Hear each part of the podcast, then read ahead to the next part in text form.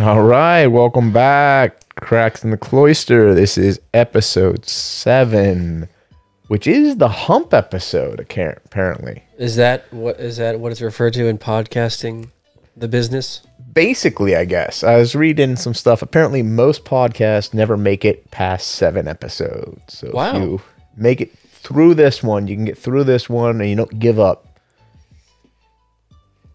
you're good. Seven's a very biblical number. Right? For sure. But the algorithm has to help us out a little bit. We got to get some more views. Oh, but that's actually what I kind of wanted to talk about tonight, at least partly. The algorithms. oh boy. I realized something the other day. I was watching Jeremy from the channel The Quartering. This is a YouTube channel. YouTube channel. He's like a podcaster type guy, political commentator, but like think like trolley kind. Like if you think Matt Walsh or Ben Shapiro's cleaned up, he's the slob version. Not a bad thinker, but like not not your highbrow intellectual either. Oh, you know okay. what I I, see. I see what you're saying. I'm not saying he's dumb. He's a blue collar Ben Shapiro. Exactly. exactly. From the Midwest. But I, I remember, so I was watching one of his videos and I remember thinking to myself after a while, like, yeah, yeah, yeah. And that dawned on me as I went to subscribe to the channel. I unsubscribed from him like three years ago because I thought he was just too crazy. Huh. And then it hit me. The machines are messing with us. they're pushing us. Because if you think about how the algorithms work, because they're supposed to, because any publicly traded company, the guys have an obligation to their stockholders to make it as profitable as possible, right? To get you to watch as much stuff, as many ads, as you know, etc. And it dawned on me it's slowly been pushing me more and more into an echo chamber. Ah, like it's you. Okay, so you watch things and then it just supplies things related that you would want to watch. Right. You So watch this for the entire video or 90% of the video. Okay, so we like this. Even if you didn't hit the thumbs up or thumbs down, you like this content. Okay, so I'm going to give you three things pushing it a little more to the right, one or two things pushing a little more to the left, three or four things we rate basically the exact same. Ah, and year after year after year, slowly pushing more and more. So it's not like you're gonna watch this and then the next video is gonna be like AOC talks about the economy. Exactly. exactly. Okay, I might watch that one just just just for giggles. That's one thing. Like, why do politicians without any economics degree think that they can lecture on the economy? Yeah, she was recently on uh, on uh, Chris Hayes MSNBC, Hmm. and she said that Wall Street is to blame for inflation. Haven't heard that one yet. Yeah, me me neither. Um, and again, I think politicians on many sides do a lot of like. I don't want to be accused of being one side or not. As as even the boys know, like God love, God love. He's now one of our sophomores, but last year John Saxon looks me square in the eye and he goes, "Other than the whole abortion thing, you're just a straight up libertarian, aren't you?" Yes, I was like, "Yeah, that's that's kind of like a. Uh, I think people, like I was, I, I was aware of a libertarian, small L libertarian as a word Right. before I was aware of it as an actual party. right, But big L libertarians are are pro-choice, yeah, so that's something we we wouldn't ascribe to, obviously. exactly, And actually, it makes sense in terms of like it aligning with the libertarian ethos of correct, the individual does whatever he or she wants, and if you don't think the developing human life of the womb is an actual human being, then then it doesn't have the same rights you do. Exactly. right. And that's right where I got. But but it dawned on me, like, look. Now another thing that sort of I think pushed me in it, um, and don't make fun of me for this, but I've been playing Minecraft again. In fact, when you Uh-huh. came knocked on my door for this podcast, I, I was actually playing some Minecraft. Nice. Now, not vanilla Minecraft. I play on a hacked client. I paid for it, but like, I can break bo- blocks by just touching them. I don't have to do it. You know what I mean? I can I- X-ray and see where stuff is. I've known you now for six years. Do you think I thought that you would play the normal version of Minecraft? it has to be some kind of you know, obscure version or what you know, hacked, blah blah blah. not obscure, but so what got me back into it is I've been looking at some uh, stuff on 2B2T, which is uh, very famous, what's called anarchy server, meaning there are some rules in play, like you can't purposely try to crash the system, etc. But nothing is safe. Say whatever you want, build whatever you want, destroy other people's stuff. It's like the new Twitter. Yeah, yeah, yeah, kind of.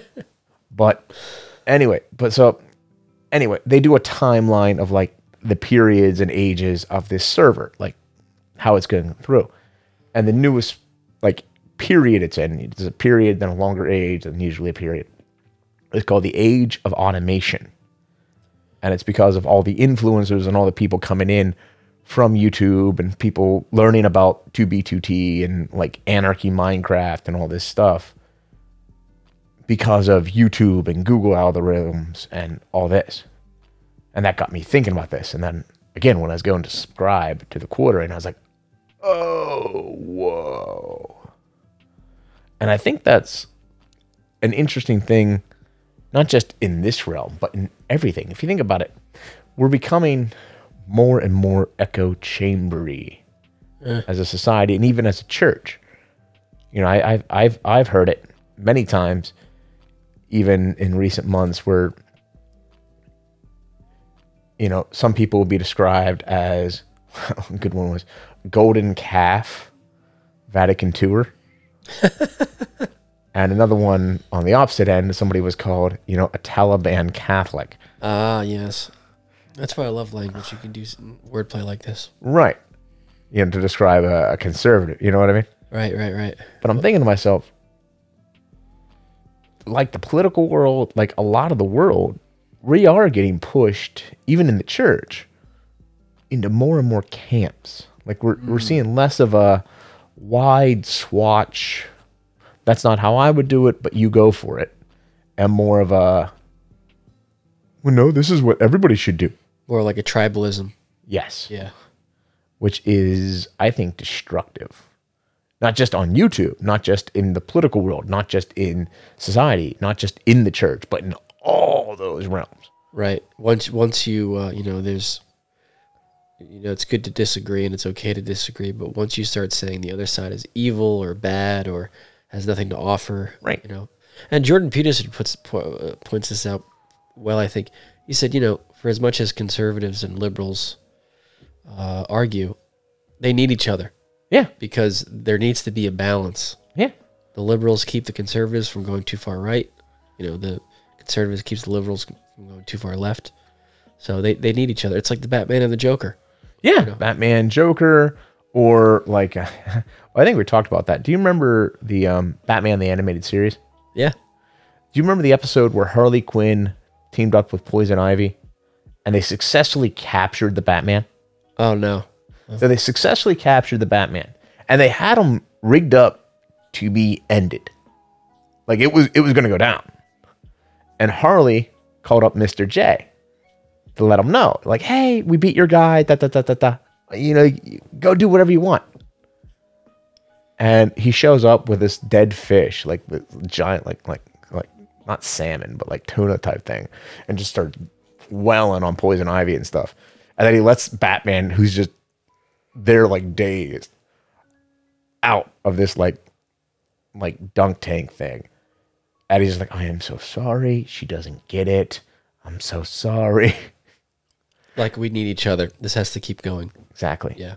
They need, you know, Joker needs his Batman, and Batman needs the Joker. It's like in uh, Dark Knight, I think at one point Heath Ledger Joker says, You complete me. Yes. Yes. because Batman's all order, you know, regardless of the rules. And the Joker, especially Heath Ledger's character, is just let the Chaos. world burn. Yep. Yeah. Chaos is fair. Yeah. Yeah. But I, but I do think that because I think if we get too echo chambery, if we're not, if we become too afraid to have our views challenged and pushed, and to have our comfort level pushed, then you never grow. True. True. Yeah, it's sort of like uh, I mean, it's like anything. It's like martial arts. Mhm. You know, rolling with a guy that doesn't have a style that you're used to, throws stuff at you that you're not used to. on the one hand, is it frustrating? Yes. Do you lose sometimes? Yes. Yep. But it also doesn't make you grow. I mean, it's like any any sport, really. You know, baseball facing a pitcher that you never faced before, or Oh yeah. you know, whatever. Well, because nobody came Saturday. Speaking of like out of your comfort level, you know, it was just me and Bo. Bo's our black belt jiu-jitsu coach, and I was like, "Ah, what are we doing?" He's like, Eddie, Eddie's there sitting down on the mat, and he just looked at me and goes,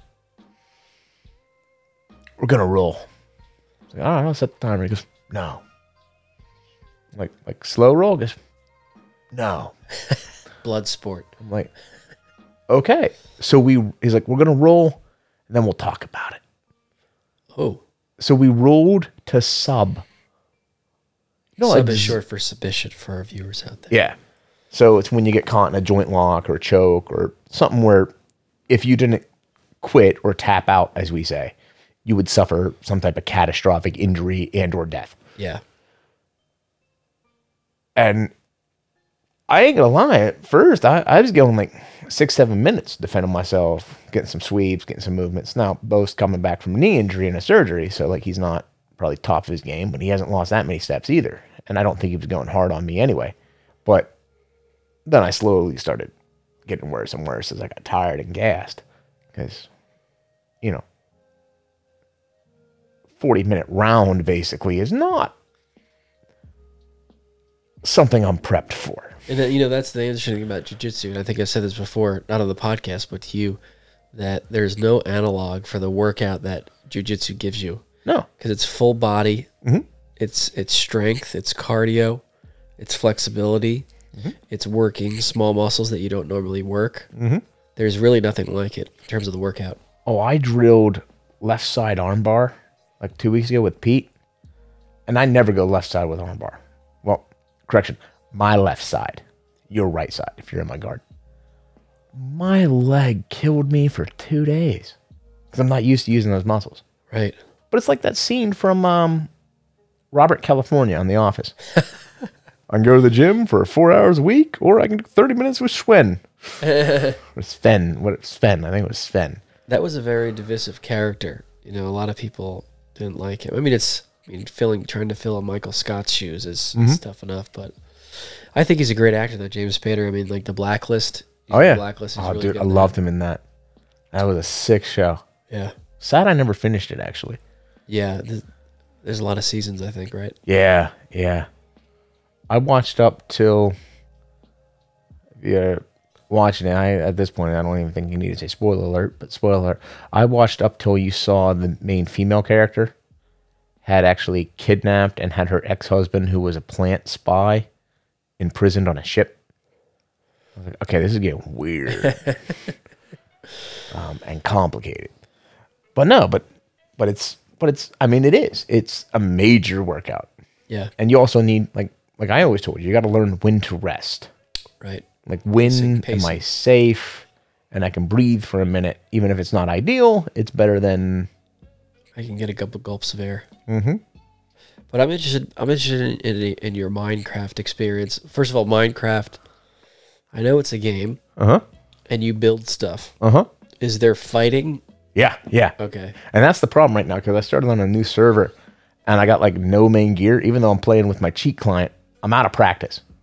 I don't have my gear. So like I- I'm just getting destroyed by people. I'm up against these people with have like these very high level, high enchanted, probably cheated um, diamond armor and weapons, which is the best stuff you can get, especially if you get enchantments on it. And they're just slaughtering me in PvP. And they're doing crystal fights, and uh, and I'm trying to run what's called a Wurst client. It's one of the like hacks to get around some of the safety, not safety, but some of the uh, uh, like standard ways of play. It speeds some stuff up, and I might have to switch to like a, a more fight based one just to get deeper into the server before I just keep getting destroyed at spawn. But yeah, it's it's brutal. It's brutal. Also, you know, again, I haven't played in so long, so my character I had to do a new character, and he's just he's weak. He's like a white belt. When that came, yeah, when that came out, that blew up. I mean, that was an Oh, yeah. insanely popular game. I mean, I mean, it was sort of, I don't know, it sort of felt like another like Sims, maybe. Yeah, You know, yeah. In terms of popularity. Well, and it's very similar in that way. Like you, you break stuff, you build stuff, You fight each other. You take stuff. I mean, and it's basically the model for Fortnite, right? Yeah. It's the same model, Yeah. Just blockier with less sophisticated coding. right? I think that, you know, I think that speaks to something about like human nature and like what people enjoy. Mhm. You know, there's something about building your own thing Yeah. and defending it or, you know, whatever. Yeah. Something about that.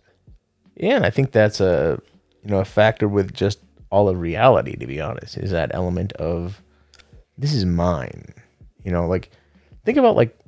Now I'm not saying everybody likes that. I mean, there are some people that are always just gonna, you know, buy this or buy that. But like, I think there's something like, like one of the first cars that was really sort of mine. It was my buddy's car. It's my buddy Corey's car in high school. Transmission went, and uh, his dad was giving me a ride back to school one day. Uh, I used to come home for karate. I was doing Waterloo Monday nights. So I'd, my dad would drive me to IUP Sunday. I'd go to class. He'd come pick me up Monday afternoon. I'd go to karate. And then my buddy's dad, uh, Ken, would give me a ride back Tuesday morning because he worked um, in, in Indiana where I was going to college. And I remember we're going back one day and he just looked at and goes, your old man still know how to drop a transmission in a car?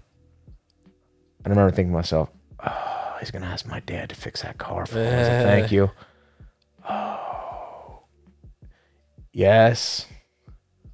Well, I've been telling that boy of mine to get that car out of my yard for two years now. It needs a transmission. If your old man's willing to put a transmission in it, you can have it. Uh, Like, Say again. wow. So I got like a 90, I say it was like a 96 Grand Am free. Here's where it comes into that. took me a week to convince my dad to go look at it. He looks at it, sees it's in great shape.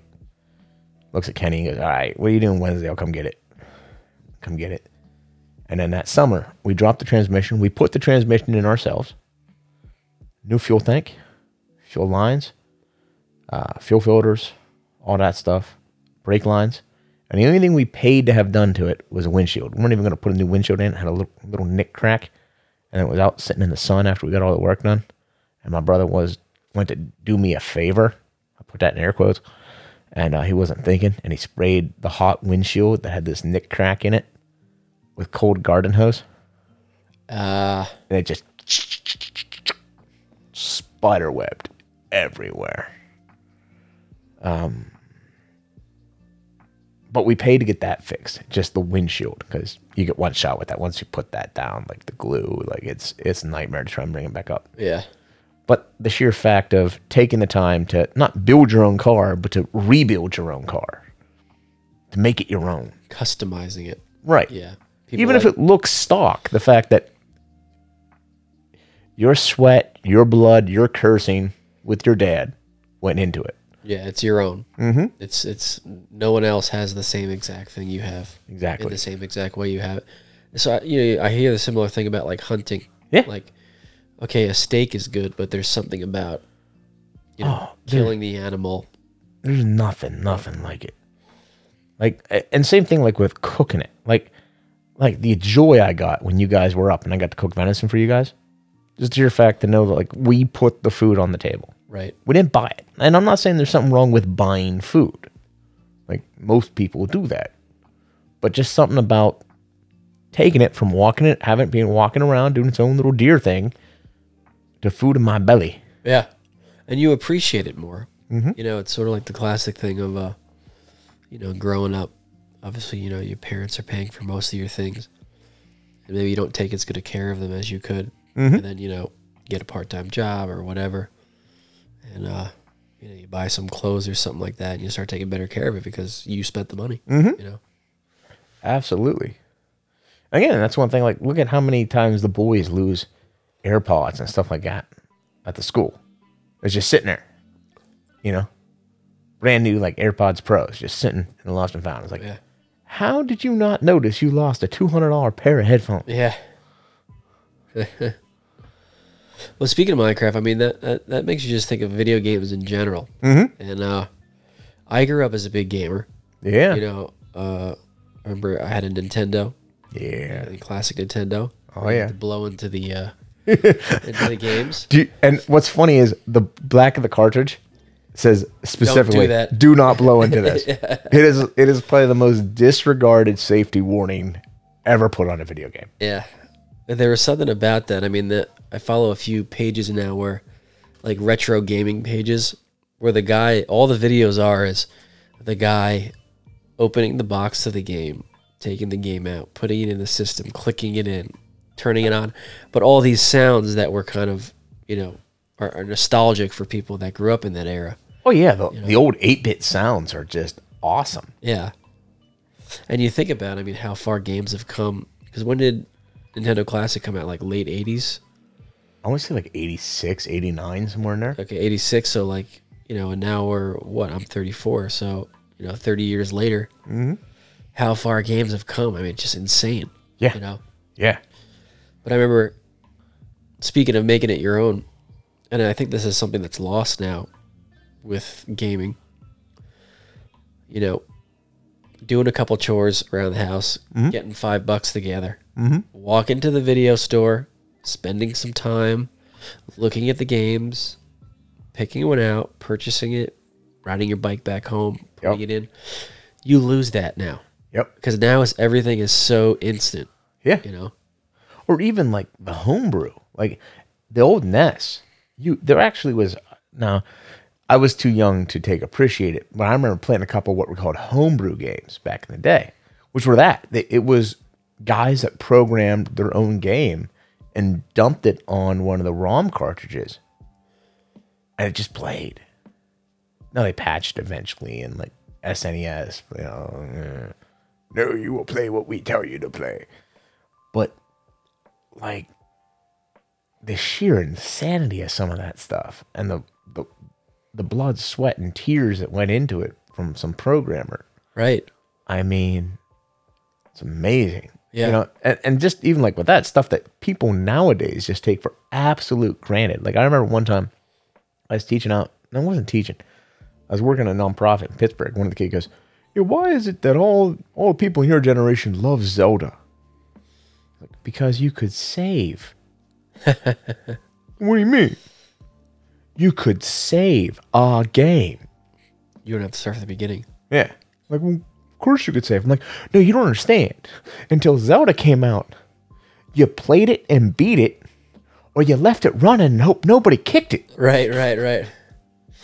Well, it was on pause. I was like, I have lost many World 8 Mario games because I had to go do something. And by the time I got back, someone had turned my game off. Uh, yeah, I remember a few years ago, my mom got me uh, for Christmas the you know the Nintendo Classic with oh, the yeah. preloaded games. Oh yeah, and Zelda was one of them. And I, I had never played Zelda growing up. I mean, I obviously heard uh, what a big game it was, mm-hmm. but uh, you know that game, the first game in particular, was funny because you almost can't get through it without like a walkthrough. Yeah, you know, like yeah they'll be like, "Oh, go to screen C4 and then burn down this tree, and then the new cave will appear." It's like, how would anyone know that without, you know? Well, and that's the thing too. Like, not to be mean to the kids, but in pre-internet days, where like you had a hope there'd be a guide somewhere that you could buy that was a physical book. Like, if you were an early adopter, you got you got hundreds of hours out of some of these eight-bit ROM games, right? Just because of the obscurity of it and the fact that you couldn't fact check. You couldn't figure out like how do I beat this wizard that keeps stabbing me? Right, right, right. It's like, we mean I gotta go get a bucket and I trade the bucket for this and then I trade that for this and now I have a sword and a piece of armor and I can. You gotta be kidding me. Yeah. Yeah. Well, makes you think of uh, my dad talked about uh, when he was in his twenties uh, playing this game called Bard's Tale. Oh yeah. Same. That's the one where you need the bucket. Yeah, because he had a yeah he had one of the Apple II green screen Mhm. ones, and so he would have uh, uh, my uncle John and uh, Aunt Mary over, and with Uncle John they would play this Bard's Tale game, and it was like a, a text based game. Yeah. There were some images, Yeah. but it was like you know the skeleton you know hits you with his sword, you lose five points, that sort of thing, Mhm. and you had to get graphing paper Yeah. when you entered like a dungeon Yep. because if you if you lost you know halfway through the dungeon there was no like map for you to do it Yeah, there's Right, no so save you- point. You had to come back the whole way through. So they would get graphic paper and like graph it out, pencil and all that. Like Mm-hmm. to say someone someone now that you'd have to do that, they'd be like, no, yeah, that sounds like homework.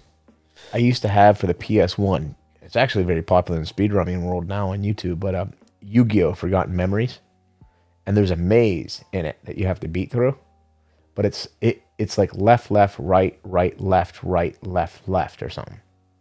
But there was no guide when that came out. When I first got this CD of the game, you just had to keep basically like randomly hoping you'd figure out the the combo. It was it was like that, and then once you Yeah. figure it out, you better you better have written it down because if you have to play it back through that game, you don't want to be sitting there for twenty minutes, thirty minutes, just trying to figure out what is this combo to get out of this maze. Right. And when you were talking before about some of the hacks with Minecraft, it made me think of remember Game Genie? Oh yeah, Game Genie and Game Shark. Game Genie was like the cheating mechanism, but it was like sold by Nintendo. Yeah, yeah, yeah. And then you would put the game in the Game Genie, Yep. and it would unlock certain things. It gave you basically dev powers Right. And uh, like infinite Lies, super speed, ultimate health. Yeah, and of course that was fun, but maybe maybe we can get a little theological here. It was fun, but if you were to beat the game with the game genie, it does not give you the same satisfaction as Eh. if you were to beat the game not cheating. and in some cases, it wouldn't even let you consider it a beat. Uh, you know, eventually I, I remember after those came out and they were out for a while and I finally got one. I, I can't remember what game it was I beat with it. Would have been G.I. Joe or something. But like it it wouldn't give me the proper end screen. It gave me like a you know, I beat it, but it didn't record my high score. oh, I see. Like oh Right, you beat it, but no one's ever gonna know. Mm-hmm. but yeah, I think there's something to that. That you know, maybe we can relate that a little bit to something spiritual or theological. Of, Oh yeah, if you you know, take the e- shortcuts. yeah, if you take the shortcut and try to get the easy way out, ultimately you don't get the same reward in the end. right. like both in video games, but also in life and in the spiritual realm. Yeah. You know, there's elements of it that just take work. Even like jujitsu. Like, could you buy a black belt off somebody? Probably. Right. When you get checked on it though, and you got a blue belt or a purple belt subbing you like like it's their job, you know? That's not to say that there aren't like purple belts or blue belts that are just dangerous. Like Thiago T, one of our buddies from the gym, he moved to Florida and he went from being a a no stripe or one stripe blue belt to getting his purple belt in a year just because he was subbing everybody. And T's dangerous. T's, you know, he's awesome. I love that man. But but it's but yeah, like so you can try and shortcut. Doesn't mean you're gonna be good. It's like it's it's like almost like eventually you'll get found out too. exactly Like if you're always taking the easy way out, or you know, doing something halfway, or Mm-hmm. maybe you'll have some short term success, but in the end, I think you'll you'll get found out. Oh yeah. And it's like it's like anything. It's like school, it's like teaching, it's like any job you have. Yeah, you can usually skate for a time being, but eventually you're going to get hit with a performance review where you're just going to be like, "Oh." Or in school, you know, you can cheat, cheat, cheat, cheat, but eventually that test comes up and you got to write an essay from scratch.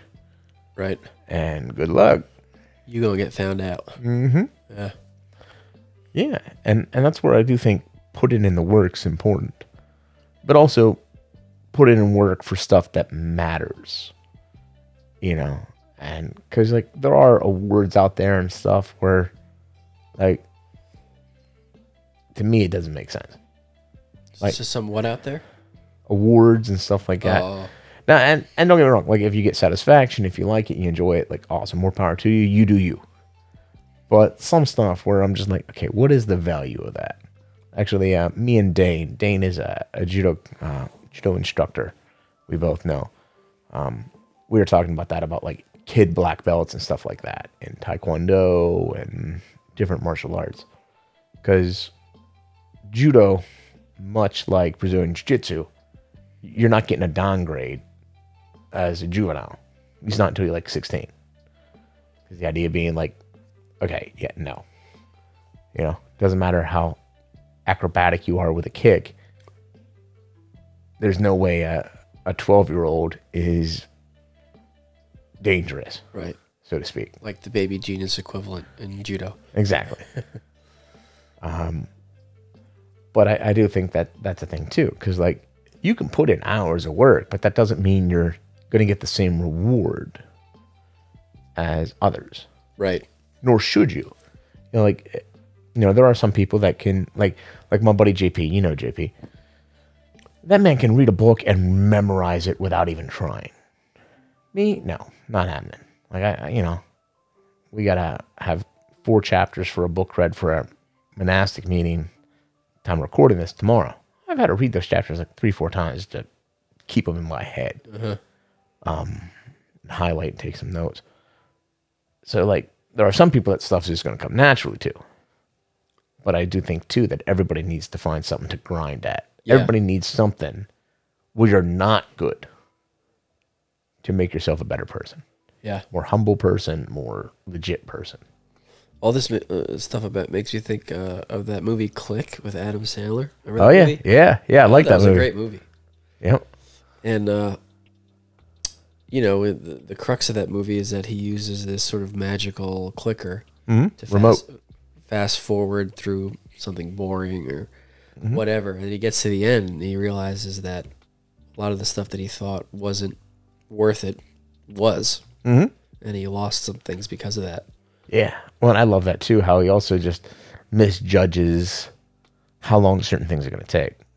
Like I remember that one massive jump where it's like, you know, oh, I'm going to fast because you could program what he would fast forward to. It's like I'm going to fast forward. I think it was still on make partner or something like that. And it's soon to be like six months, and it was like ten years or something. Right, right, right. And I was like. Right. Yeah. yeah, that's definitely.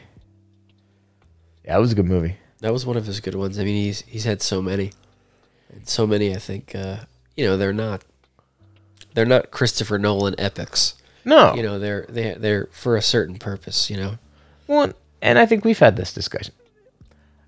Are movies that make you think and dig and where you're like, whoa, like some cinematic masterpiece, like Moses and the Ten Commandments or Ben Hur. Are those important? Yes. Are they worth watching? Yes. But every once in a while, you also need a movie where you can just shut your brain off and laugh and enjoy yourself. Right. You need like talking, whatever, hot dogs. Yeah. Right. right. Yeah. Not every movie has to be a cinematic masterpiece. Right. Yeah, and sometimes it is important to. You know, sometimes you just want to watch, you know, Tom Green in Road Trip. That's right. Something that's kind of dumb, and it just, yeah. Not everything has to be serious. Right. Yeah, I mean it's and I think that's one of the other things I can sort of like think about like being serious. Like did you see uh um again this is coming sort of the tail end of Halloween. Did you see Bill Maher's monologue on Halloween costumes this week?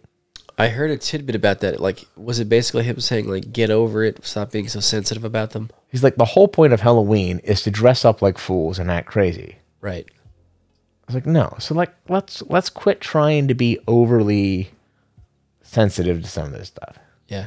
Like, look, if somebody's willing to wear it, let them wear it.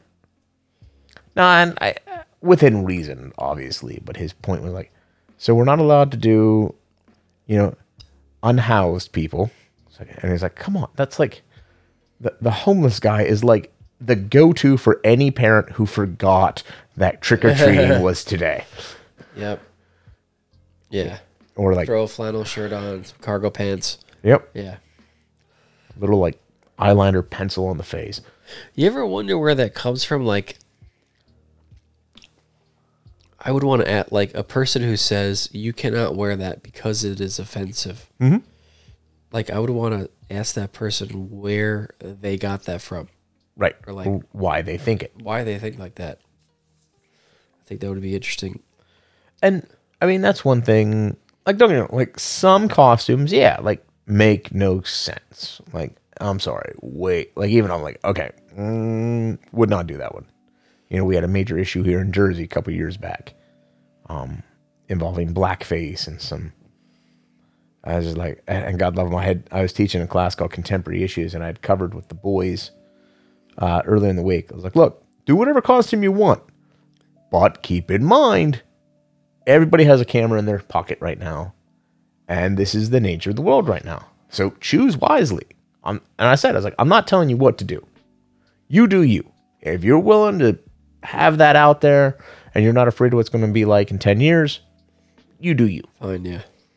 And uh, you know, after that whole thing happened with the with the costumes at Watchung Hills, uh, a couple of the boys came to me like, "Did you plan that lesson?" And I was like, "Yes, I'm an actually decent teacher. I did plan this out, and I did try to make sure you don't get yourselves in trouble and don't end up in the papers." Yeah. But the sensitivity stuff around all that, like I think sometimes, you know, that's what's so interesting to me about the idea of sensitivity now because is it good to be sensitive to others? Yes. Absolutely. Right? Um somebody struggling with something, you're going to talk to them in a different way. Mhm. Right? Someone's having a bad day. Right. You want to be sensitive to how they feel. Fine. But I think sensitivity, especially politically, has gotten to a point where sensitivity is used as a cudgel Yeah. or it's u- it's used as a weapon Yeah. against other people to say just when people say that offends me or or that's offensive in some way therefore you can't say it or Right. you shouldn't say it or they're afraid of what'll be thought of or said about what they said, not now, but 10 years from now, five years from now. Like I remember probably about a year ago now, but uh, one of the great alums of our school, the great actor Peter Dinklage, you know, Tyrion on um, Game of Thrones, and I mean, just a lot of awesome stuff. yeah excellent great actor amazing actor. You know, he he had a whole thing where he was not happy with the way um, the new remake, the Disney remake for Snow White, was coming out. And uh, and I get it. Like I get his point. Like you know, like little people are not magical little like hobgoblins hiding hiding in a mine. And the reason I say this is because the whole fear thing, the cancel culture thing, the whole like you can't, you barely can have a conversation now at times on certain issues. And I agree that I think that's again it's like a minefield right. but the Young Turks, people known for canceling people for stuff they said 10, 15, 20 years ago, were talking about it. And it was funny to watch them try and talk about it because they were all caveating themselves like, look, I, I I'm gonna use the words being used in all the articles, but I don't I don't want clips cut out ten years from now and everybody coming at me because I said the word. And I'm just like I'm watching. I'm just like, uh huh. So you don't want people doing what you've been doing, that's right rules for thee not for me right? And I'm not saying again. I think both sides do this. I think even the conservative side will do that. They'll cancel people for being, you know, even daring to talk to the other side or what have you. Like I remember, I think it was a senator from Ohio a couple months back. He did a whole sort of monologue in the Senate. I think it was Ohio. Um, senior senator. It was one of the senior senators, but he he called out the entire Congress on the fact that they're breaking the unwritten rule. Because like when I first got here, I was informed the unwritten rule is unless somebody is challenging for our seat, we never campaign or fundraise directly against another member of this body. Because we have to work together. that makes We, sense we might disagree, we might have vis- views on what will make the country good, but we don't openly attack each other ever. Because when all is said and done, whoever's sitting in these seats in this room has to work together. And he was calling out the Senate for, and the political parties in the Senate for basically breaking that rule, where now you're expected to help the challenger overthrow the guy you're serving on the committee with. And I was like, Right. how are we supposed to function if this is happening? right that's a good point. point And I think we see that everywhere. Again, not just in society, but even in the church. Think about how many people were upset about the restrictions placed on, you know, the extraordinary form of the mass. Or how many people get upset when, you know, you have a guitar at mass or this or that. And don't get me wrong, I, I think having your preference is good. I personally have my preference, what I prefer at liturgy But I also know, especially in like my role as priest, it's not my job to do always what I prefer. Yes, I have to follow the rubrics. I have to do what is appropriate. I can't just willy nilly stuff, you know, do the red, say the black. But I also know that within those norms, within those general instructions, the GIRM as we call it, there is variety. And I got to be okay with that because it's not necessarily about what feeds me, it's what feeds the people that are coming. Mm-hmm. Now I got to find a place and a way to feed me in the liturgy. But and I think we're losing that not just in the church, not just in society, but all over the spectrum there, in that we are becoming very echo chambery. Yeah. Even even on even in Minecraft, you know, 2B2T has an incursion going on. An incursion is when the players on the server purposely set up when you try to join to just murder you. Like they take turns with all their super gear, knowing that when you spawn in for the first time as a new player to it, you don't have your gear, and they just destroy you, so you, You get no kicked out of the server, right? Because they're tired of the outsiders coming in, Huh. and I fear that too much of society is becoming like that. They're afraid of the outsider. They're shunning the outsider. They're, well, you don't think exactly like us, so go Yeah. and I think that's dangerous. You know, the, the great, he was from New Jersey, the great um, Supreme Court Justice Oliver Wendell Holmes actually wrote uh, an article called The Great Dissent, where he actually sort of went against one of his own court rulings. He wrote a decision in a case which upheld the U.S. government's right to limit freedom of speech during World War One, because a guy was trying to unionize a couple war factories and cause a strike. And so the government argued, like, look, this is against the war effort, this is against national interest, da da da da da da. And he initially wrote in favor, as a Supreme Court justice, he wrote the case law in favor of the government, saying, yes, you should be able to limit for the good of society speech. And then, like six, eight months later, I, and there's a great book I have on my bookshelf called The Great Dissent. In fact, the, the library, Delbarton Library, has it. John Kelly saw me reading it before he left a couple years back. And uh, he saw it and like, ooh. And that was like when he was doing those book recommendations. That was in the first wave of them. Like, this is good Yeah. um, because Holmes realized, and I love the one line. It goes, "The free market exchange of ideas is the best judge of truth." It's like steel sharpens steel. Exactly. Yeah. The You know- best the best idea will emerge. With time and a free, he's, and he says, with time and the free market exchange of ideas, history will judge what is appropriate. Yeah. And I think he's spot on. You know, if you get too much in your echo chamber, you get too much, you know, anti whatever the other view is, you get into that issue, both in the church, in the monastery, in life, in the jiu-jitsu world. I mean, think about it. It wasn't until, you know, now it's like 30 years ago, but it wasn't up until a couple wrestlers came to, you know, what's called the uh, the blue room, which is the um or the blue basement, which is Renzo Gracie's in the city where Danaher was teaching, that leg attack started coming into jiu-jitsu.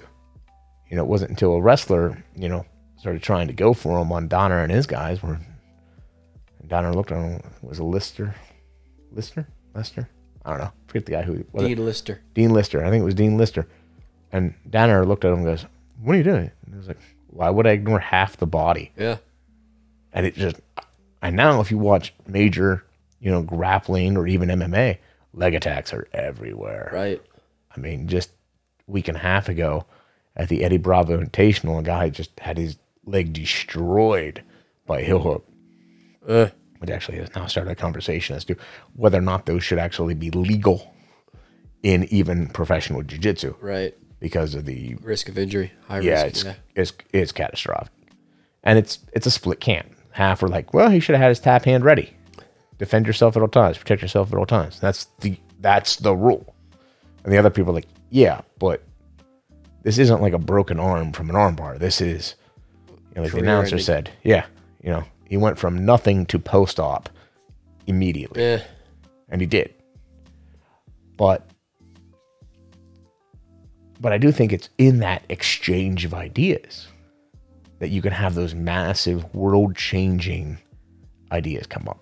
Yeah, that that makes me think of the new, uh, you know, the recent news with Twitter. Mm-hmm. You know, it was you know, Elon Musk is very intent on uh, making it uh, sort of less, I guess, less regulated Yeah, in terms more of what in terms of what kind of speech can be on there. more public forum, free speech, and and it'll be interesting to see how that pay, plays out. Now it's going to create problems. Like I remember, maybe three years ago now, four, the CEO of Gab. Gab was like Twitter. I think it still exists, but no community guidelines. Say whatever you want, and they got called out. They got called in front of the Congress, and Congress was asking, you know, how do you feel about that? And he goes, look, our policy is clear. We follow the law. We treat it as a public forum. So yes, if somebody makes a direct, actionable threat, we report it to law enforcement if that's brought to our attention, as is required by the law. But anything shy of that, Somebody calls somebody a name, we let it go. right? That's not illegal. and I think it was actually AOC. It might have been Nancy Pelosi. It was somebody. I remember it was a Democrat called him out on it and goes, "Well, don't you find it disturbing how many you know neo Nazis, etc., and white supremacists are on your platform?" And he goes, "Absolutely." Well, don't you plan to do anything about it? I was like, "No." It's like, and yes, we have a disproportionate amount because we're the only place that lets them say what they want. Right. I'm not going to ban them. Right. Allowing them to speak isn't tacit endorsement of. You see this a lot actually in, in the podcasting world. Mhm. Like Rogan. Rogan has people from all stripes on. Oh yeah, oh yeah.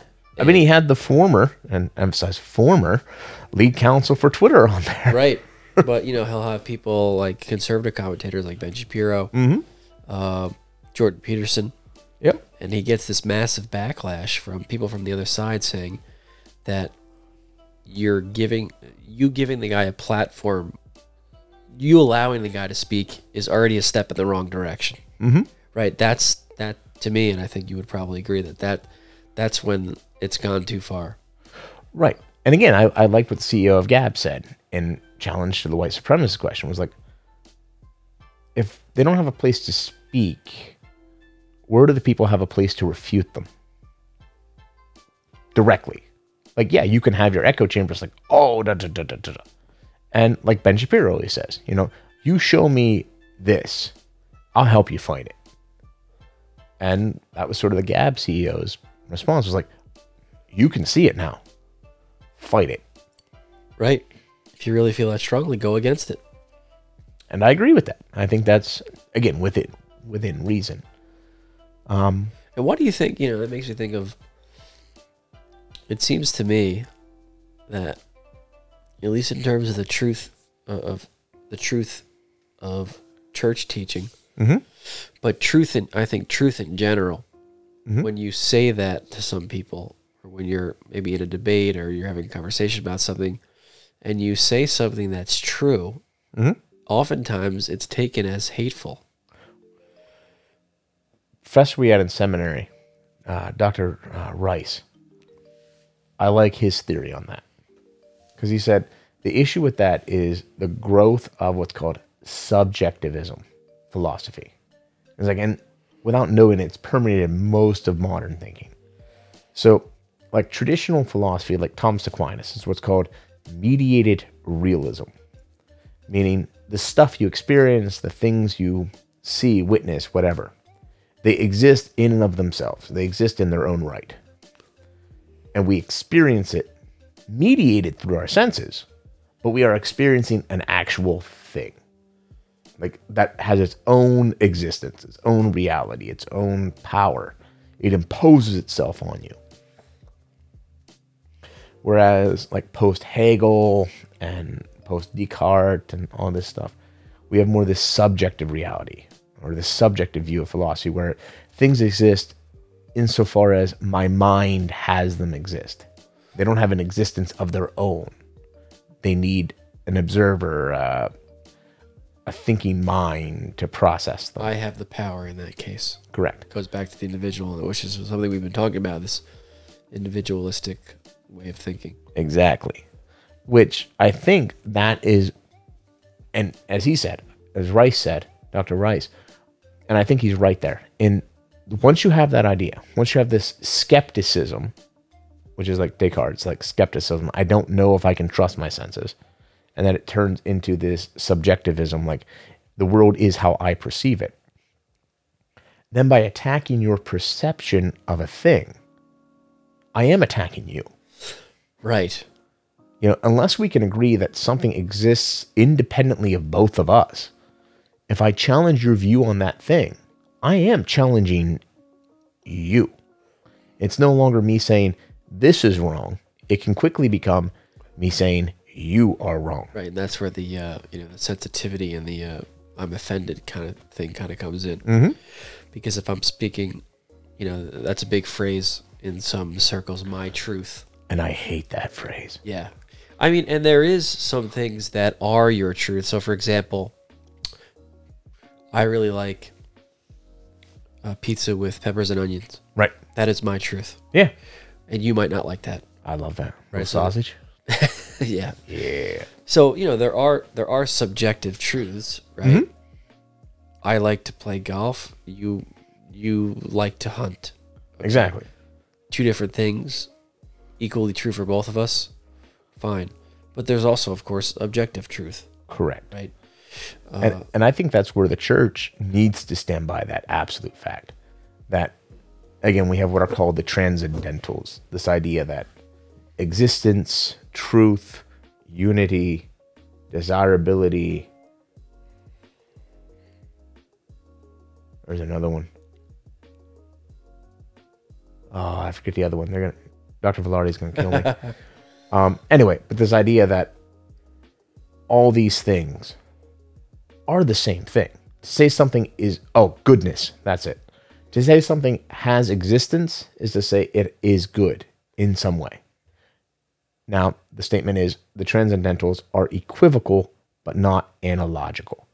I mean, it's the same thing, but in a different light, a different way. And so to say something exists is to say it is true insofar as it exists. And in that way, I think, you know, that's absolutely true. And the, and the Catholic Church stands by that. You know, God is existence. Ipsum esse subsistens. You know, I am who I am, as he told Moses. But also that element that then that existence, that truth, that desirability, all that permeates the stuff that is real.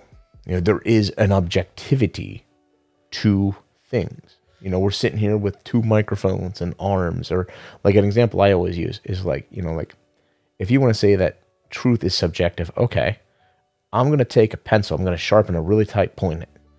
You think as hard as you want, absolutely believe that that is soft, and put out your hand, I'm going to shove it into your hand. Yeah. For some reason, nobody's ever taken me up on my offer. Right. And because ultimately, I think we in our hearts know there is objectively true things. But I do think that a large number of people, because we've subjectified truth and we've allowed it to be my truth, your truth, that they then feel attacked when you challenge their nuanced view of what is there Right. Because we can look at the same picture, like that famous picture of either the chalice or the two faces. Oh yeah. You know, some people see the chalice, some people see two faces. Both are correct. But if I say there's a chalice and you say there's two faces, and we can't come to an agreement, then there's an issue. Yeah. And I think that's one of the things I have with society too. And I'm definitely afraid of, you know, too much of the, well, you're not XYZ, so you can't talk about ABC. Oh, I can't stand that. And it's like, no, I'm you're, a you're, you're just shutting the other person out of the conversation at that point. yep.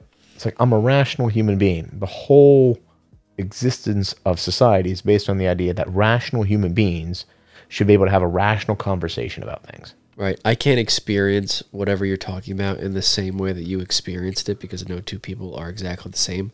Exactly. But that doesn't mean I can't understand it. Exactly. Same thing with the church. You know, I can't experience your experience in front of the tabernacle because that's intimately you and God.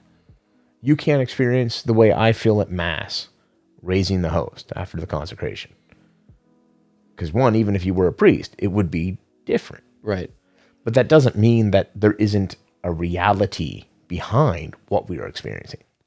And in that, any rational person, anyone with a standard acceptable level of intellectual discussion, and even I'd say those who don't have that, can come to have that discussion.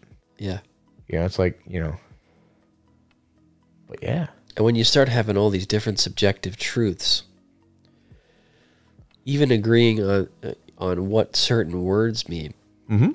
you know, I, know they talk, you know, you, uh, certain schools talk about this a lot, where you have to, uh, forget what the exact phrase is, like agree on the terms.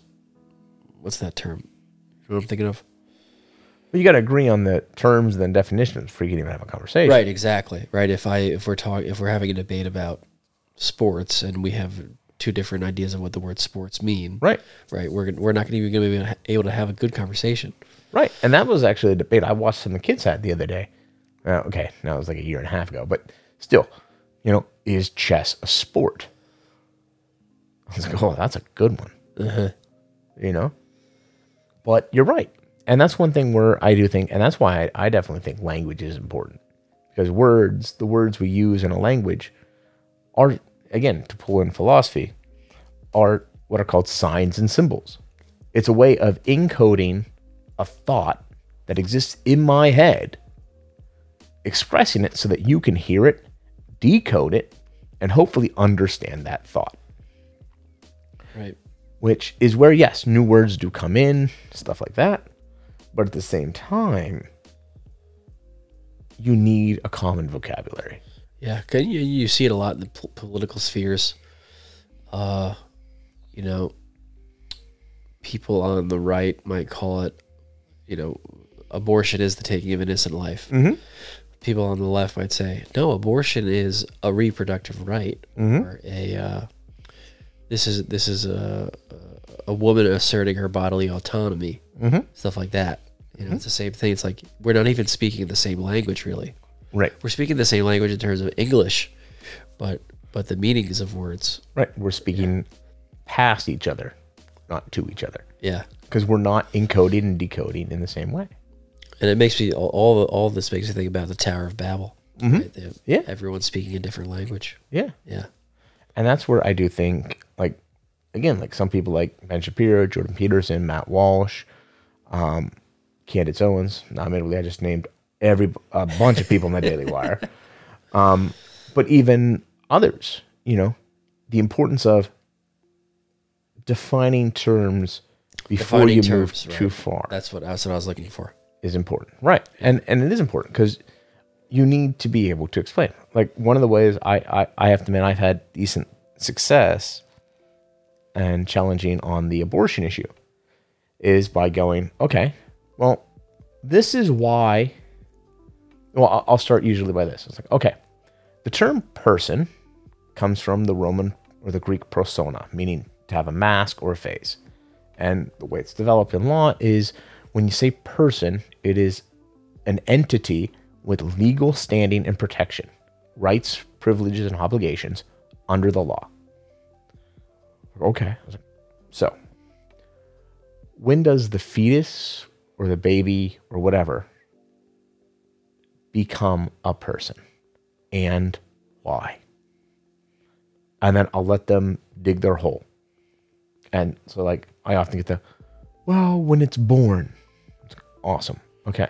So then you agree with me that New York's law, which says that if I injure a pregnant woman in an assault in her um, third trimester and the the fetus dies, that I get convicted of murder. You you agree with me that that's wrong, Right. and that I should just be booked for simple assault. Right, and uh, sometimes sometimes if you bring up that example, they'll say, "But she wanted the baby," and then you say, "Okay, so something's worth is only dependent on if you want it or not." Exactly. And, and I've used that. It's like, okay, oh, so the desirability of others is important. Okay, awesome. Well, I'm sure there's 13, 14 people that would love to have your organs and they would desire your organs because you could save their lives. Does your life still have value? And playing with that. Right. And because, at least for me, I, I stand with the Catholic Church on that one. Now, I'm a priest, so that shouldn't be shocking. But that idea that the moment of conception is the only logical point where you can say, before this, there was no life, after it, there is life. And once you have life, it gets rights and privileges. Anything else becomes uh, tricky. You know, people say, well, it becomes a, a, you know a human life at 21 weeks. Let's Mm-hmm. say. Okay, so at 20 weeks and six days, six days, 23 hours and 59 minutes, Right. it is not a life. But a minute after it is. Well, and that's one thing that, again, another friend is, well, viability. I'm like, oh, so then you believe that a person's rights and privileges are strictly based on social economic status. Like, well, I didn't say that. I'm like, but viability is directly based on prenatal care, availability of um, hospital care, treatment, etc. Because I was like, a child born at 26 weeks in the US or in the UK is significantly better than a child born at 26 weeks in sub Saharan Africa. So, what you're saying is if you're using viability, that social economic status determines your value or your lifehood. That's a good point. I hadn't considered that. And then they always look at me. Um, often, I ain't gonna lie, often that, that gets people to storm off. Because again, we've become a culture that dislikes the discomfort. You know, like people might not like this podcast because some of the topics, Right.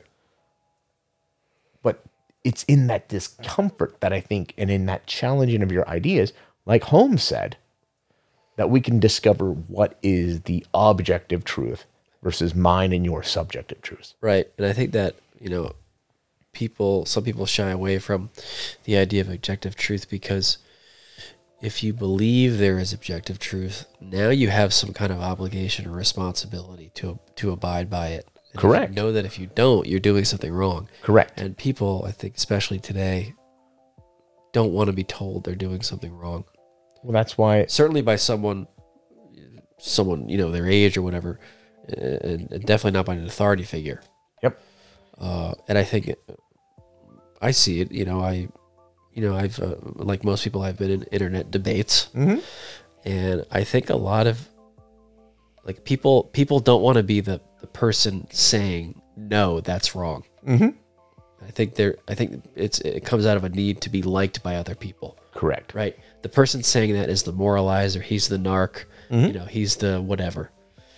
Um, but I think you know something something I've I've discovered and something I've taken comfort in is if when I get in those conversations, if the person doesn't agree with me or or like you said they storm off or mm-hmm. they, they call you names, which by the way is probably a, probably a sign that you're winning the debate when Yep. they start calling you names. When they go ad hominem, you know they can't attack the facts of the argument. They don't actually exactly. I take comfort in, in saying, all I'm saying is the truth, and I I I'm, I'm secure in that. Mm-hmm. I'm not doubting myself. So if that person doesn't want to agree with it, wish them well. Not my problem. Right. And again, truth to an extent can change. Yes, culture, growing up, all that stuff drastically affects how you view stuff. And like again, I, I you know, I, I taught in Newark for a while.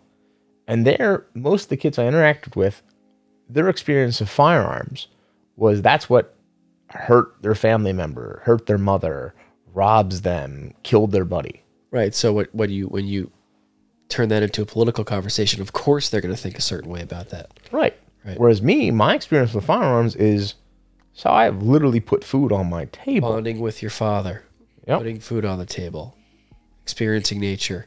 Exactly. Right. Just having fun with the guys like we did. Right. And you wouldn't say to the to other people that they couldn't possibly understand where you're coming from because of XYZ. Right. It's like, no, you probably could if you just listened to me. Exactly. Like, and I remember one kid, God love him, he, he went to Florida on break after we had had a like a gun control debate. He came back and he had this look of shame on his face. I was like, He went to Florida yeah. after a gun control debate. Yeah. That's an interesting place to be. And I was like, what's up? And he goes, you understand now. I like, what do you mean you understand now? He goes, I, I get it. You get what? I like, I get the argument. I don't need it, but I want it. Uh-huh. What happened? Because I went to my uncle's, and he has a properly registered Uzi. Like, oh, yeah, they're fun. Like, Uh, yes, they are. uh, But that idea of experience does affect our view of reality. yes. hundred percent. I grew up in a very cat with a very Catholic father. That affects my view of reality. You know, others who grow up atheistic or you know, like I grew up with a father who, yeah, occasionally has had to box my ears, but there's never been a doubt that he loves me. And if I grew up like some some people I know where I had that doubt, I don't know how it would rock my view of the world, Yeah. but I'm sure it would. Yeah. And that's one of the things too. That's where I think conversation needs to be key. And avoiding the echo chamber to come back to how we started this now an hour and six minutes ago. We need to avoid that echo chamber so that we can see those other views. Because I'm not going to understand your view if I don't understand you. You're not going to understand my view if I don't under, if you don't understand me. So we have to have that dialogue, like proper dialogue of listening, processing, responding, listening, processing, responding back and forth to grow beyond not just the issue we're talking about, but why is your view what it is? Right. Why is my view what it is? Going why? going deeper than just the point itself. Correct. Right. And I think society would be a lot better if you did that. Yeah. as with the church, as with a bunch of stuff. Because, like, I get, I've seen, like, the extraordinary form mass people become very exclusionary. I've also seen more, we'll say, liberalish, you know, modernish, I don't know what you want to call it, Vatican II ish, yeah. you know, become the same. The, you know, and it's like, like I, I won't say the group's name, but there's a group popular here in New Jersey where when you leave the group, they, they, even if you stay in the Catholic Church, they will actually say to the other members, well, they've left the church. It's like, no, no, they didn't. No, they didn't. They just, they left your Bible study, man. uh, you are not the church. Yeah. Just like I am not the arbiter of truth, God is. But that's the thing. Neither are you then, neither are you, neither is anybody else. God is the arbiter of truth. And we got to figure out what it is in a respectful way. But in figuring that out, it's not always going to be comfortable. That might be an episode title. God is the arbiter of truth. God is the, I like that. God is the arbiter of truth. Um, yeah, because I was going to think of that or avoid the echo chamber. But Ooh, that's a good one too. avoid the echo chamber. But that might be it. Okay. That, that- I think that that as a theme has shown up more. In the, Yeah. Yeah. Yeah. but because I think that's that's key. Because yeah, I mean, are there hard situations? Are there rough situations? Like the whole like Everlast song, um, what it's like. Oh, I remember that song. You that know, was his only hit, right? it was his only like major major one. And yeah, Everlast is a great name, yeah right, name. Right. You know, I, I- mean, I don't know how he got it because the athletic they make the athletic equipment Everlast. Yes, I don't know how he got away with that. because Everlast is trademarked, not copyrighted. Ah, trademark you don't have an expiration date it's not like 70 years after the author's death but it's industry specific so you got to prove that the change is affecting the brand so like if it's a completely different style of company so a, a rapper that comes along named Everlast isn't really isn't cutting into the business of Everlast equipment. exactly Yeah. now if you have everlast and then you get another rapper that comes in and he says he's everlast and he's also rapping with two T's. right then you can argue that's trademark infringement Yeah. yeah Yeah, but uh, that song, then you really might know what it's like. It's uh, learning learning more about the person before you make a judgment about them. Exactly. And now, yeah, like there's aspects of that song that are very pro abortion and stuff like that. But the way it's presented, I do think gets you thinking. And I think that's key. And I think that's great with anything. Even like um, one of the guys I like listening to, and we should wrap up here soon, but one of the guys I like listening to, Ty- Tyler Childers, um, he did a album recently, actually in support of basically the, not just the Black Lives Matter movement, but sort of the overzealous policing movement. And a lot of it was very indirect, but there undertones. And then his final song on it, um, oh, what was it? What was the final song? Hopefully, I can do that without. Hopefully, I can do this without, without getting. Uh,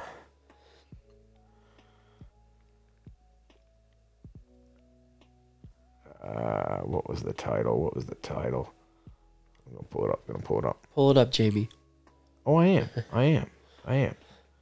Um, it was on his newest album, discography. Is he like a guy that sings solely about politics? No, never does. Long Violent History. That was it. Was the title of it. Long Violent History. And then he, he came out and he, he basically gave a press conference, well, a video thing, saying like, look, if you were doing this, this, this, this, this, this, this, would have another Blue, Blue Ridge Mountain. And if you don't know what that, that was a massive anti-strike.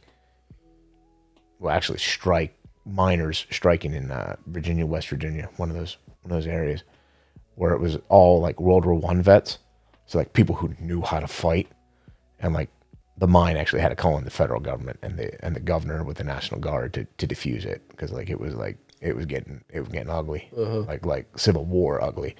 But like he's like, look, we if we were experiencing all this, we we would have done that. And and his main theme that he said too, not only with the CD, but also with the song "Long Violent History," and um, and then like he pointed out in the in the talk, was to point out, is like, look, you need to listen to other people. You need to put yourself in their shoes. It doesn't mean they're right, but you need to at least try to understand them. And I think that's what we need to do. Why we need to avoid the echo chamber. Mi- reminds me of a, a quote. I don't know if it might be Long Longfellow or, or Wadsworth or Wordsworth, and he said, "If we could look into the secret history of our enemies, we would find enough suffering and sorrow to disarm all hostility." Exactly. So that guy, that guy that you think is your enemy or you perceive as your enemy, has probably gone through as much, if not more, pain than you have. Yep. Right? You're you're you're the same in that way. Exactly. Yeah. Well, that's one thing that might be a good book to read and then talk about is uh, Tribe by Sebastian Junger Oh yeah.